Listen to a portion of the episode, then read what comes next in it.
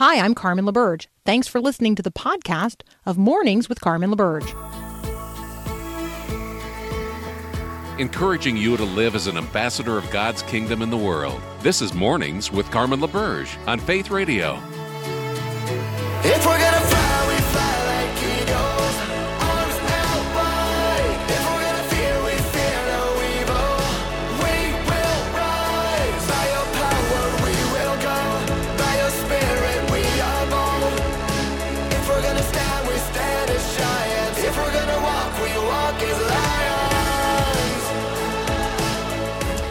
Well, good morning again. It's hour two of Mornings with Carmen here on the Faith Radio Network. Let's survey a few of the headlines um, before us this day as we seek to bring the mind of Christ to bear on the issues that we face in the world.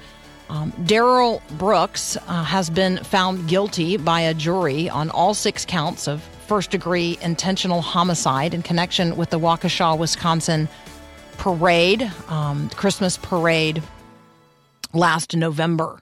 Um, it's undisputed that Darrell Brooks plowed his SUV into a crowd of people at the Christmas parade in Waukesha, um, killing six of them, injuring dozens of others. We have spoken on occasion about um, some of those victims.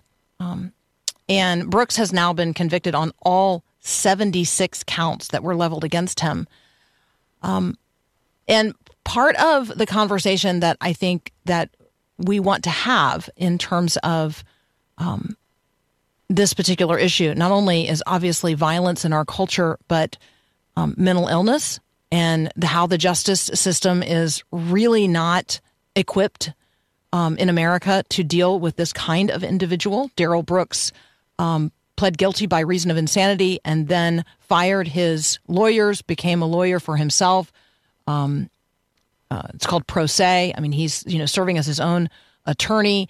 Um, in in that capacity, he was obviously completely ill-equipped to even follow the um, the instructions of the judge, um, let alone know what uh, you know what the prosecution was really doing in terms of the legal language they were using and the things happening in a court of law. Um, decorum was a serious issue. Um, and I, I just think that this particular case gives us um, pause because this was an individual who denied even being himself. He he said, "I don't I don't identify nor recognize the name that's being used," um, and he denied uh, all the charges brought against him. And he certainly um, said that he did not intentionally um, do the things uh, of which he was charged. And yet, literally everyone knows it was him. Like it's it it is one of those cases where there is no question who is responsible. Um, is he in his right mind? I um, I highly doubt that. Um, but how does our justice system deal with a person who then denies the counsel provided to them? Um, I mean, it's a challenging, challenging situation, right? Like, so I, I just I lift this up because, um, you know, obviously we are grieving and broken for these families and this community, um, but we should also be grieving and broken for this person who is so broken um, who is now going to spend the rest of his natural life um, behind bars, rightly so. Um, but what happens to him there? Um, and what does our, um, you know, do we just literally put him away and um, and forget about him, or do we consider that, you know, Christ came for sinners such as this as well? challenging, challenging headlines in relationship to this. Saudi Arabia is uh, issuing warnings to President Biden of the United States of America that he should not drain America's strategic petroleum reserve. We had a conversation about this with Nick Pitts on Tuesday. If you missed it, you can go and listen to um, the re air of Tuesday's show at myfaithradio.com or wherever you get your podcasts. Um, you should be subscribed to Mornings with Carmen. Um, it's a great way to listen to the show live and also catch episodes that you miss. Saudi Arabia warning the president of the United States um, that it is politically motivated to drain America's strategic petroleum reserve um, and that it could cause serious problems for the United States in the near future. Um, last week, the president announced uh, that another 11 million barrels would be released from the Strategic Petroleum Reserve, falsely claiming that the move would lower gas prices for American families at the pump. And Um, uh, so you know, obviously, we're concerned about the the low levels of the Strategic Petroleum Reserve, but it should also concern us that Saudi Arabia, who is one of the largest oil producers in the world, um, is warning against a drawdown, which means they're paying attention, they're watching, and they know it's politically motivated. And so, um, yeah, I, there's just a lot going on there geopolitically, I mean, in terms of global politics as well as what's going on politically right here in the United States of America. All right, we're going to talk with Pastor Jeramie Rinne next. He's the pastor of the Sanibel Community Church. We've been praying for Jeramie. We've been praying for this congregation since the landfall of Hurricane Ian, and we want to get um, we want to get an update from the ground. We also want to talk about the immovable hope that we have as Christians in the wake of storms. That's up next here on Mornings with Carmen.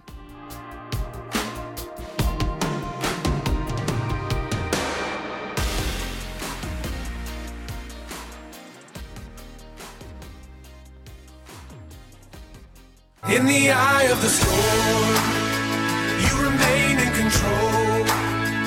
In the middle of the war, you guard my soul. Jeramie Rinne is joining us. He's the pastor of the Sanibel Community Church on Sanibel Island in Florida. Jeramie, welcome to Mornings with Carmen. Hey, thanks, Carmen. Great to be with you. Okay, so um, I'm I'm hoping that you know you can exhale a little bit. It's been a month. Um, talk with us about what life is like today, but also you know what life has been like since the arrival of Hurricane Ian. Yeah, it's it's a slow process of trying to find a new place of stability and normality. Um, every week it's a little better. Um, and yet, in some ways, the challenges change. So you go from an emergency crisis situation to a daunting long-term rebuilding situation. Uh, so, so progress is happening. It's kind of like a mountain climb. When you look behind you, you're like, "Wow, look how far we've come," and when you look ahead, you're like, "Wow, look how far we have to go." Um, I remember responding um, following Hurricane Katrina. I remember I, lived on Hilton Head at the time, so I was very, very aware of the risk of hurricanes and what we would do in advance of one to prepare. And you know that big plastic bin of things that you always had ready to go uh, to throw in your car and drive off the island. And so after Hurricane Katrina, you know our congregation responded. Um, over a long period of time to one particular, you know, very, very small community um, in rural Mississippi on the coast. Um, and I remember when you would arrive at a person's house that, you know, where they hadn't had help yet. And it was, you know, let's say a month after the hurricane, and they still hadn't mucked out their house. They still hadn't removed um, the things that needed to be removed. Are you encountering people who are, who, you know, are basically like paralyzed by the disaster? They just don't even know where to start because the mountain is so big? Yeah, absolutely. Um, and and one of the challenges has been that Sanibel Island is, is an island. The causeway, and you can see these pictures online. The three mile causeway that connected the island to the mainland was breached significantly in five places. So so a lot of people simply haven't even had opportunity to begin the muck out work. Um, so that's really hap- started happening in earnest. I think over the last week when the causeway was completed. I mean, that was kind of a a modern miracle, uh, seeing that thing fixed in like two weeks. Um, but still, you know, mold mold doesn't wait to grow. So, um, so, so a lot of people in that case. You know, there's a lot of church members here. You know, some of whom can hire a crew to come in. Others who are, you know, some of our widows in the church who have just been in a little uh, bungalow on the on the island, and now they need help mucking out and and ripping out drywall and all that stuff. So for some, it's a very daunting task and very discouraging and traumatizing the first time you go on the island.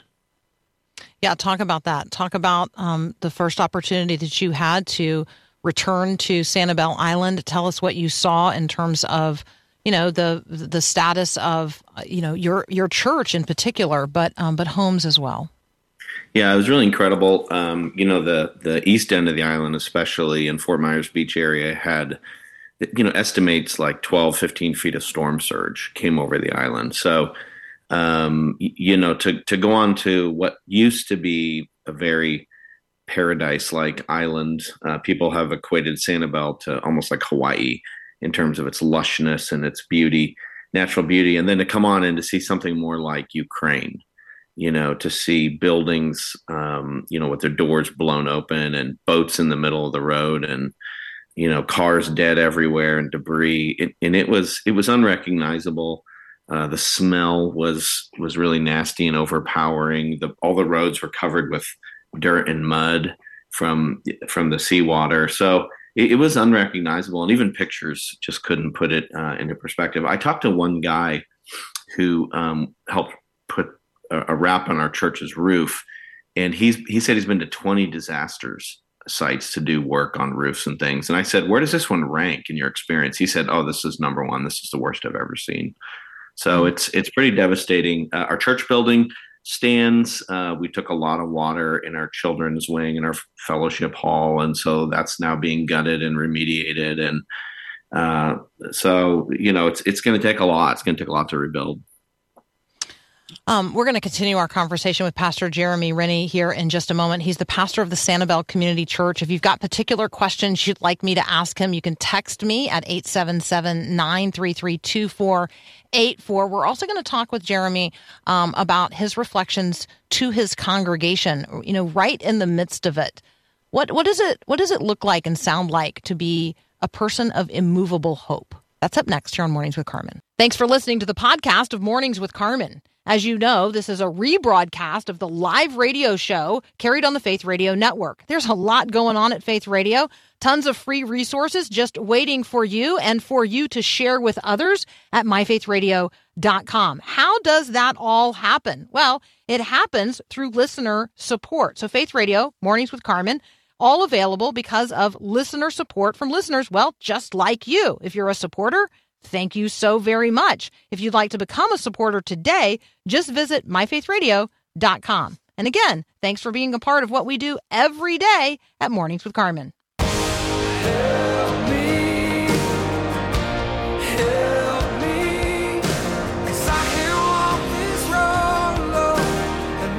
We're talking with Pastor Jeramie Rinne. You can connect with him at sanibelchurch.com, sanibelchurch.com. He also writes for the Gospel Coalition, and that's where um, his piece written from um, the uh, the the confines of a hotel bathroom, so as not to wake up his wife. Um, that's where this post is from 4.30 a.m october the 2nd uh, you can find it at thegospelcoalition.org it's sunday morning october the 2nd i'm writing this from a hotel bathroom so as not to wake my wife a week ago. Um, i couldn't have imagined this is where i'd be today normally on a sunday morning i'd be getting up around 5.30 uh, and heading out for a beach walk to pray and think through my sermon this sunday in particular would have been the beginning of a new sermon series on daniel Daniel, followed by the Lord's Supper. It would have been uh, um, World Communion Sunday, I'm pretty sure. Instead, uh, Jeramie writes uh, from a hotel bathroom. He hadn't, um, he didn't have a house anymore. Um, all of his earthly possessions now fit in a truck. Um, Jeramie, talk about your own um, your own family's experience of loss and um, what you've learned about God and His goodness, His faithfulness, His people, the fellowship of the saints. Like, what what have you learned in the last month? Yeah, the le- the lessons are uh, as overwhelming in some ways as the hurricane. All the things God's been teaching us. Um, a, a lot of the things are things we all would know and that I would uh, assent to, but it's different when you have to walk it out in the laboratory of life. Uh, so you know, we know that life does not consist in possessions. That Christ is our life. That our life is hidden in Christ with God. And yet, when you actually have to carry your possessions out of your uh, wet basement and throw them in a huge pile and you, you take pictures out of your basement and throw them away with your own hands you know those lessons are driven home and you're like wait a minute do i really believe that christ is my life. Um, i think i've uh, another simple lesson that we all would probably assent to is that the church is a people not a building. Uh, but when you actually lose your building you know and you're no longer on this beautiful little um, resort island and there's no beautiful little causeway drive to go over to the church and you're in someone else's space on a Sunday night, not Sunday morning, so you don't have your your pew is gone and your building is gone and your preferred time of a service is gone. You know, all of our little preferences are out the window. And all you have really is just the people there, the Bible and prayer. I mean, that's all we have. We, we've been saying that on Sunday nights. We're like, we're the church that has nothing to offer you anymore except the Bible, prayer and the love of God's people. and then and you realize like is that really enough is that enough to be a church uh, or do you have to have all the um, you know the amenities that that we often have in american churches and what what is your answer to that? I mean, when all you have is the Bible and prayer and the fellowship of God's people, I mean, have you discovered that it's enough? Because that's a testimony. It, it is. I mean, it's it's more than enough. And in our our worship gatherings now have a kind of intensity and um, seriousness in, in the sense of that you know people are people are there because because they are they're committed to the body. You, you know that there, there's no smoke and mirrors there's no really cool light show or like there's nothing. And so and it's really a purifying um, thing. And and yet you know that this is you you you're reminded that it's these ordinary means of grace through which God works uh, that, that to be a church you need a people who are covenanted together around the word and observing the sacraments. I mean that's the essence of a church and so what we're finding is that God's power is just as much at work, even without all the other nice things that we would normally add in or, or even maybe think of as a church. Um, help us um, imagine what we can do. I mean, we've been praying, um, we've been sending resources to you know appropriate um, funding streams. Um, what what would what would you say to those of us, you know, across the country and even around the world, um, who are we do have an ongoing concern. We also know that it wouldn't necessarily be all that helpful if we showed up to help. Like what like what what do you what would you have us as your brothers and sisters in Christ do? Um, certainly, you know, prayers are are key. I mean, for a, lot of this, you know, the first couple weeks, I felt like I I couldn't even really pray. I mean, my head was mm. just in a fog. And so I, you know, we know that that the Holy Spirit intercedes with us with for us with groans too deep for words. And I think other people are interceding. So I felt very much borne along by the prayers of people all over the place. Um, certainly, giving financially helps. I mean, uh, you, you, know, if you've been through this kind of thing before, everyone has their insurance, but when it comes time to actually get your insurance money, rarely do you get what you think you're going to get. So so everybody will likely be paying out of pocket, you know, and the church as well. Um, you know, the church is, has a big building and you know we have to pay out of pocket. And so there's a lot of there's just going to be a lot of costs in in recovery. Um, you know i think a thing that can be helpful is is if you have a connection with us or someone else just you know send us an email like once a month and say hey are there new needs that have cropped up? I think a lot of times the initial need happens and you get this you know the trucks full of water bottles and the trucks full of food. And those those are needed the first few days or week but eventually you don't need those anymore because water mm-hmm. comes back online and grocery stores open. But there can be other needs that are less obvious um, because they're rebuilding work. And so i think if you know someone or if you know our church like just send us a message like once a month or once every six weeks and be like hey just checking back in. You know it's kind of like when someone loses a friend and they die or a family member and everyone comes to the funeral but then like two months later everyone's moved on. And so i think just not moving on but but cycling back you know with our church or with any other church in a disaster and saying what do you guys need now? There may be a need that's cropped up that no one even foresaw two months ago and it may be a different need. So um, that can be really helpful. Um, is there a specific need today that you know you couldn't have foreseen a month ago um, and you say to yourself without you know without disclosing any uh, personal information i mean no is there like a person that if we were to um, you know call on folks to send support today you would be like this is the person or the situation that it would be directed to because right now this is the acute need? Um, i would say in terms of people uh, it, it would be you know i think i have a big concern for people to have their houses mucked out on Sanibel who don't have the resources to do it themselves mm-hmm. or to hire a crew. Some people do. I mean, Sanibel's a resort island. There's, there's, you know, people there with means and who've been successful, but there's other people too. I mean, there's people who are just working class families. There are people who serve in the restaurants on the island, uh, who, who can't just write a check and hire, you know, 10 people and don't, and don't have jobs because their place of employment is now gone as well. Yeah. That's right.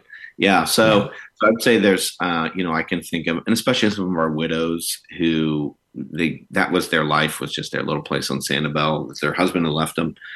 So uh, yeah, concern for them, uh, and and of course part of there's a challenge too because there's some challenges getting on the island. Uh, but but if you know if if a church wants to think about sending a team down to help muck out a few houses, that's a big need and it's a big witness to the island right now. I'd say the three biggest needs on the island right now are just uh, places to get food during the day, hot meal, um, and certain places are kind of opening up barbecues and things on the side of the road for free. Um, and we'd love to do that at our church too. It just you know it takes money, it takes people. Uh, I think the second thing is mucking out, and then the third thing is just a spiritual presence. So we're even though our church is meeting in Fort Myers now, we're starting a kind of like mission back onto the island where we're gonna hopefully have chapel services on Sunday morning.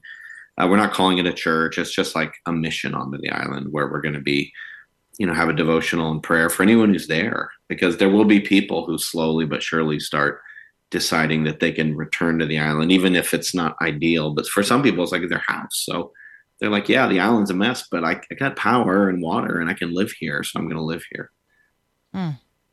Jeramie, um, if we circle back around, um, will you come and visit with us again? And can we pray for you right now? It'd be my pleasure, and you absolutely can.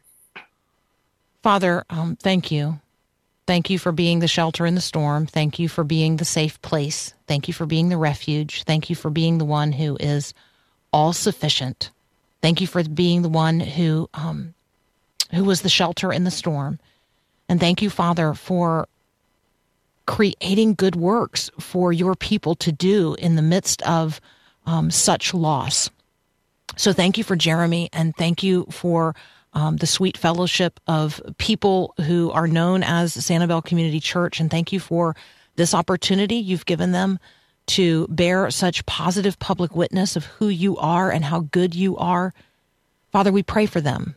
Um, we pray that they would have not only every spiritual resource that's necessary for the accomplishing of your will in and through them, but that they would have real resources, physical resources that are necessary um, to do the things that you have called them to do to serve hot meals every day um, on their campus, to provide for widows and those in the working class who can't muck out their own homes, and and to provide a place and opportunity for mission back onto the island to offer spiritual resources to the people who are there.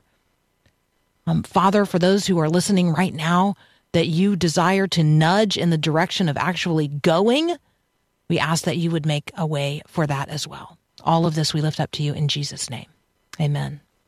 Amen. Jeramie, um, thank you so much. You guys can connect directly with Jeramie Rinne at sanibelchurch.com. You can also read what he's writing at thegospelcoalition.org. You're listening to Mornings with Carmen. I'm Carmen LaBerge, and this is Faith Radio.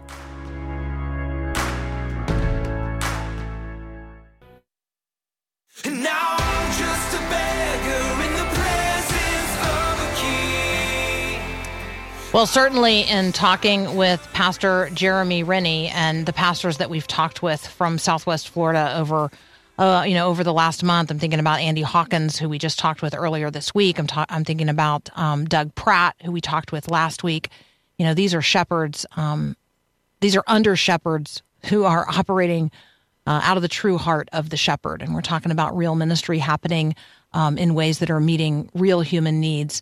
Um, but there are also those places and spaces in the church where people are subjected to um, spiritual abuse. And we know that and we recognize that. We, we understand that it is not only harmful to individuals, but um, it corrodes the credibility of the Church of Jesus Christ and her witness in the world. Michael Kruger um, brings us a new book. It's called Bully Pulpit Confronting the Problem of Spiritual Abuse in the Church. And Michael joins us next. You're listening to Mornings with Carmen. I'm Carmen LaBerge, and this is Faith Radio.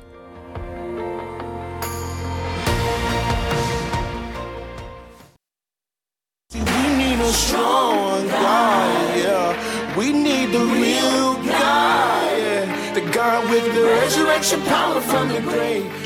Joining us now, Michael Kruger. Um, you know him as the president of Reformed Theological Seminary in Charlotte, North Carolina. Um, he uh, he is also um, the author of a number of other books. We've talked about Surviving Religion 101, which I just I just love. He's also the author of Christianity at the Crossroads: How the Second Century Shaped the Future of the church. He blogs regularly at michaeljkruger.com. Um, he comes uh, to us today to talk about bully pulpit, confronting the problem of spiritual abuse in the church. Michael, welcome back to Mornings with Carmen. Thanks so much. Great to be with you again. So this could be called bully pastor. Um, in addition to being called bully pulpit, talk with us about the challenge that we face um, in the church today. You know, when we've got these wolves in sheep's clothing who are not really feeding the sheep but beating them. No, that's great. I, this this book is near and dear to my heart for lots of reasons. I think I've seen a trend develop over the last five or ten years from the perspective as a seminary president, which is just greatly concerning to me. And that is this idea of bully pastors. We tend to think of abuse mainly in the category of either physical abuse or sexual abuse. Uh, but there's a different category of abuse that's getting more attention now, and it deserves it. It's the idea of how pastors wield their authority in a way that's domineering, heavy handed, harsh, and really uh, just overbearing to those under their care. And uh, this is obviously something the scripture talks about a lot and and says that anybody in ministry should not exhibit those qualities but for whatever set of reasons we seem to have promoted and pushed pastors in our world today that seem to have and sometimes even the opposite qualities that scripture lays out and so this is the the motive behind the book yeah so this gets us a little bit into uh, you know like what we want or what we think we want um, as the people of the church you know I, I think part of the huge thing that you unmask in here is that churches are actually looking for the wrong kind of leaders. So, what are the kind of leaders you see churches looking for, and what are the kind of leaders churches should be looking for? Yeah. So, uh, when I think about the way churches operate now, they kind of operate like the nation of Israel did when they wanted a king like all other nations. If you go back and look at that passage in First Samuel, you know Israel's clattering for a king, and it's clear they want a king that can beat up their enemies, that can that can go out and go to war. Um, and God says, "Look, if, if I, if I give you a king like that, he's going to oppress you. He's going to make your sons and daughters slaves, and he's going to rule you harshly. And they said, "Hey, fine with us." Well, we know how the story went. That same mentality sometimes is in the church, which is we want to we want a pastor who can can fight for us, who can go out and and and do things that are super successful and dynamic and make progress and grow the church and so forth. But sometimes when we seek leaders like that, they end up having a downside, and sometimes they actually rule harshly even over the people that they're supposed to care for. So, what I argue for in the book is that we need to recalibrate the way we think about leadership and recapture a lot of the characteristics that the Bible talks about, which is a gentle shepherd, patient, kind, long suffering, not quarrelsome, uh, and most importantly, not domineering over the flocks they care for. Michael, um, we've got uh, one listener online who is, you know, already asking sort of the question in reverse, like, what about the sheep that eat the shepherd, right? So there, there are um, there are tendencies within some congregations to abuse the pastor. That is, um, that's sort of the flip side of this same conversation. Um, talk with us about righteous biblical leadership in the spirit of Jesus. Like there, there, there is a way to identify and uh, and find pastors who really do have um, the heart of the shepherd himself. Yeah. So the person that you referenced to online raising that objection, I hear that all the time. And I even mention it in my book. And it's certainly true. There are churches that abuse their pastor rather than the other way around. Um, and whenever that comes up, that needs to be addressed too. However, you can't address everything at once. And in my book, I'm trying to address the problem that I think all of us see out there um, if we're paying attention to the, the larger scene. So, how do you spot an abusive pastor? Well, lots of ways I cover in the book, but here's one major way that your listeners could latch onto this morning. And that is they usually leave behind them a large relational debris trail. What I mean mm. by that is there's a whole series of wrecked lives, lives that are shattered, relationships that are broken and not repaired that goes back year, years, and years into that person's ministry. And so that debris trail of wrecked lives actually is sort of sign number one that something's not right. Um, and so this doesn't mean that you can't ever have an occasional conflict. We all do in ministry. You know, that's just an inevitable part of life in a fallen world. But that sort of chronic, persistent track record is usually a sign that you've got some some real issues.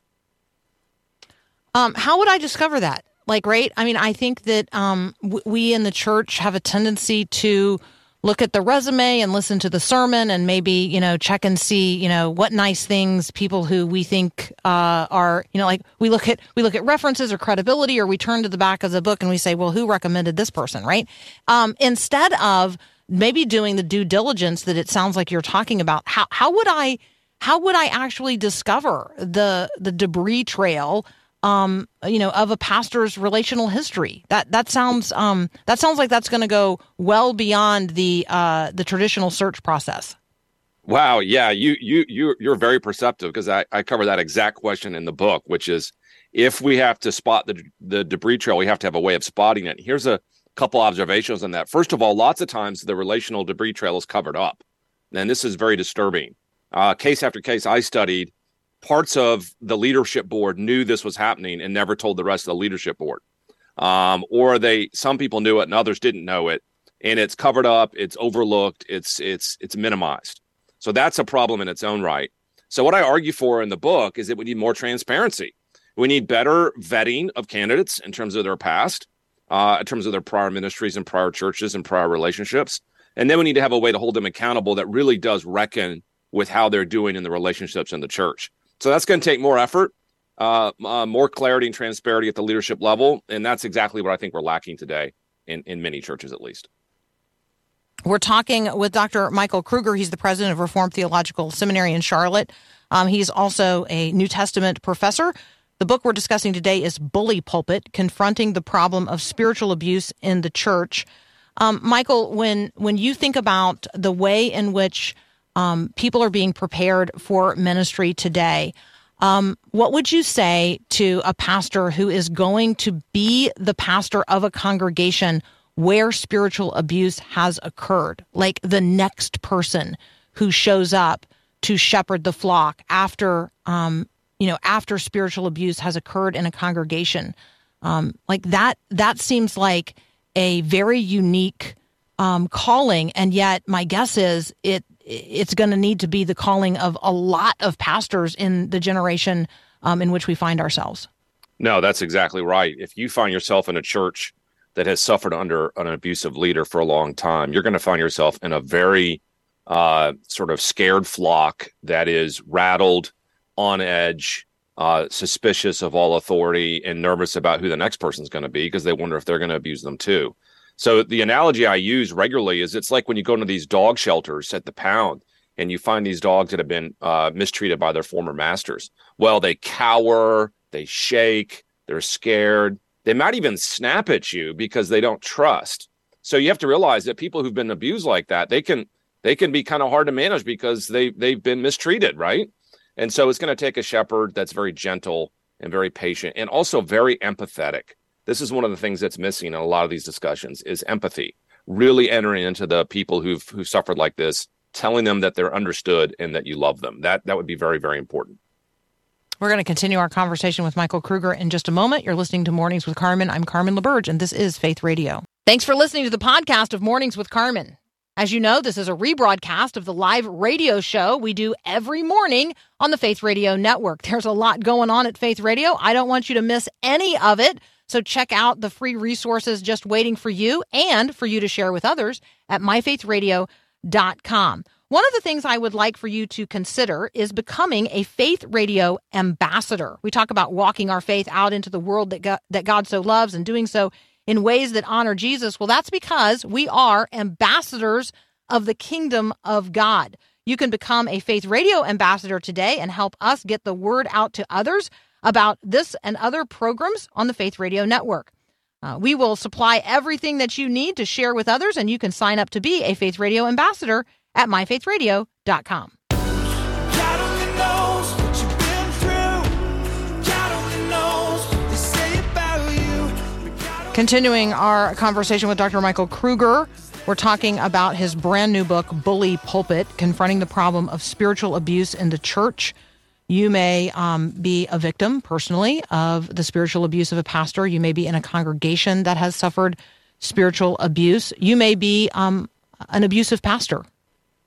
Um, we want to talk to everybody. You might be preparing for ministry um, and you want to know how to avoid being an abusive pastor and instead become the kind of church leader, not only after God's own heart, but it is genuinely edifying um, to the body of Christ, to to the believers in the faith. Like, how do you actually tend the flock? All of that is covered in this book, Bully Pulpit. Um, Michael, when we when we talk about the effect that spiritual spiritual abuse has on individuals and congregations, it also has this uh, credibility impact on the body of Christ in the world today. Um, and I, I suspect that from your perspective as a seminary president, you see that a lot, not just the effect that it has on individuals um, and congregations, but on the credibility of the body writ large. Oh, absolutely. You bring up a fantastic point, and I address this a little bit in the book, but I've also written on it in other places. So, one of the interesting parallels here right now in our cultural moment is we have this sort of rise of spiritually abusive leaders and abusive churches, but we also have a rise of people who are deconstructing their faith and leaving the church. And mm-hmm. yeah, it's true that throughout all, all generations, there's been people who've left the church. But one of the main reasons people are leaving the church now is under this category of church hurt, where they've been damaged and wounded by the body of Christ or by a pastor.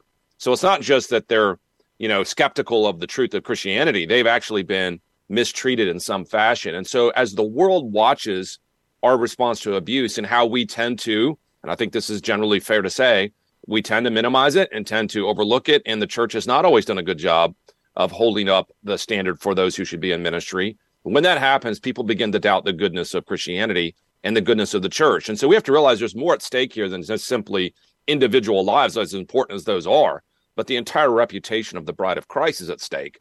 And so one of the things I like to tell people is I've written this book out of love for the church. I want to protect the church. I want the church to shine more brightly. Um, and so this isn't a bashing of the church. This is a this is a hope that the church can continue to be more sanctified and more like Christ.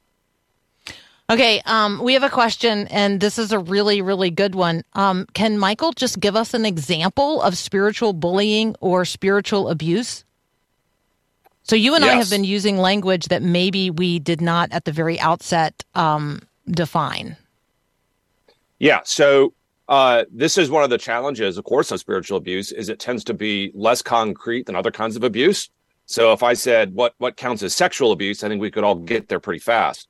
Uh, so the biblical category here is to lead in a domineering manner and manner, right? A harsh, heavy-handed manner. That can look lots of ways. It can look like a pastor who's cruel to those under his care. Uh, it can look like a pastor who's who's uh, hypercritical of everything under their care. It can look like a pastor who's vindictive and vengeful for those who cross him or don't follow him. Um, it looks like a pastor who can threaten to fire people or bring people up on charges of church discipline. It can look like a pastor who actually lies about those who, who are under his care uh, and tries to present them in the worst possible light. Um, it looks like a pastor who actually tries to kick people out of the church if they don't follow uh, his path. So those are a rundown list of the kind of things we're talking about here. Um, and uh, and and it's real. And I've met and talked with and read many testimonies of spiritual abuse victims, and it's it's extremely devastating when they go through things like that. Um, in my own experience, Michael, um, I would describe um, the pastor who I encountered who engaged in spiritual abuse. It was at the staff level it was at oh, the yeah. level of the session of the church, and it was certainly at the level of um, certain individuals in the congregation. But they also behaved in a way that was really duplicitous. And so lots and lots of other people in the church did not see what Oh, people yeah. saw who worked with this individual behind closed doors. Can you talk a little bit about that? That not everybody in the church has the same experience of a pastor who is abusive. No, that's a really important and perceptive observation. And I address this also in the book, which is that bullies don't bully everyone. This is a really important thing to understand. Usually, bullies bully downward or maybe horizontally, but they don't bully upward and they don't bully everyone. They usually bully people that are threats to them or that has crossed them or that they uh, want to uh, sort of minimize. And so, what, what happens in church is that most of the people in the church have a very positive experience of the pastor most of the people in the church have have felt like the pastor's great. So when abuse allegations come forward, most people just can't believe it. They think that's not true. That's not been my experience. In other words, everyone judges their the the abuse cases by their own personal experience with that pastor. And that is that is actually one of the big flaws in the system. Is that whether one person has experienced the pastor positively doesn't mean another person hasn't experienced him very, very negatively. Um, and so the analogy I use in my book is Dr. Jekyll and Mr. Hyde. Um, there's two personas there, and you don't always see uh, one side. You may only see the other side, and you have to realize that people can have two sides, and they're often very manipulative, abusive leaders, and they know how to show one side to one group and another side to another. Yeah, and then and that it makes it really, um, I think, difficult at the congregational level um, because somebody has to have the courage to say, "This is what's happening in my personal experience." Or this is what's happening in the environments where you know we together have witnessed this, and we need to hold this person accountable. Um, that you know we need to um, we need to see a change of heart and a and a change in leadership style here. But then often um, at least in my experience, Michael, that person goes and raises up their advocates, and the effort is instead to drive out those who are um, who are raising the alarm. Um, and so we're not. Uh, Michael and I are not saying that this is uh, that this is easy or uncomplicated. We know it's really, really hard. Um, we also know that it's something that the church, the body of believers, must address. There are, um, you know, there are false prophets and there are wolves dressed up in sheep's clothing and they are parading around um, you know, under the moniker of pastor. And that's what we're talking about today. The book is excellent. It's a really wonderful resource for you if you are um, concerned about this. If you are uh, a person preparing for ministry, I would highly recommend this. If you're a person in church leadership, maybe if you are in the search process for a pastor, this is a must read for you. The book is Bully Pulpit Confronting the Problem of Spiritual Abuse in the Church. Um, as we let you go, um, maybe just uh, 30 seconds of encouragement for those preparing for ministry. Yeah, I tell people all the time that, look, you know, I, I want to always be clear that most pastors, the vast majority of pastors, are godly, good people. And I hope that, you know, part of the, the goal here is to target the few that are not. And so I want to encourage the listeners look, you know, chances are your pastor is is one of the good ones, right? So don't we don't want to be on in, in, in a posture of suspicion. But there are people who don't start out ministry wanting to be bullies and end up being bullies. And and and part of it is just a defensive spirit, feeling like every time someone critiques you, you have to lash back. So one advice I'd give to people thinking about ministries, you've got to learn to absorb criticism in a way that doesn't require retaliation. Sometimes people are going to criticize you in ministry Sometimes it might be right, sometimes, and maybe many times it might be wrong. But we've got to find a way to gently uh, and patiently absorb that, lest we become the bullies that we uh, are so uh, afraid of becoming.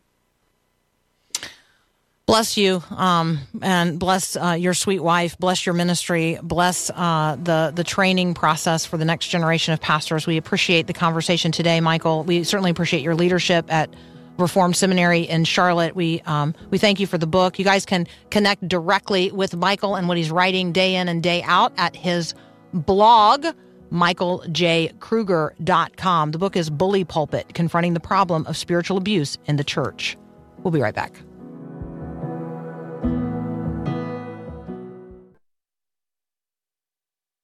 Cause I hear a voice and he calls me every day. When others say I'll never be enough. So I wanted to be like Friday, Friday, Friday, but Friday's tomorrow. So Thursday, Thursday, Thursday. I don't know. There you go. Um, I want you to be encouraged today as you get out there into the world that God so loves. You are an ambassador of the kingdom of the living God. Um, you are dignified and radiant. You're a child of the King. Um, he has fully equipped you for every good work that He has pre- prepared in advance for you to do. Um, you have all authority. Um, the enemy has been defeated. You get to walk that victory out today. Uh, and so, you know, don't make too much of the enemy, make much of Christ.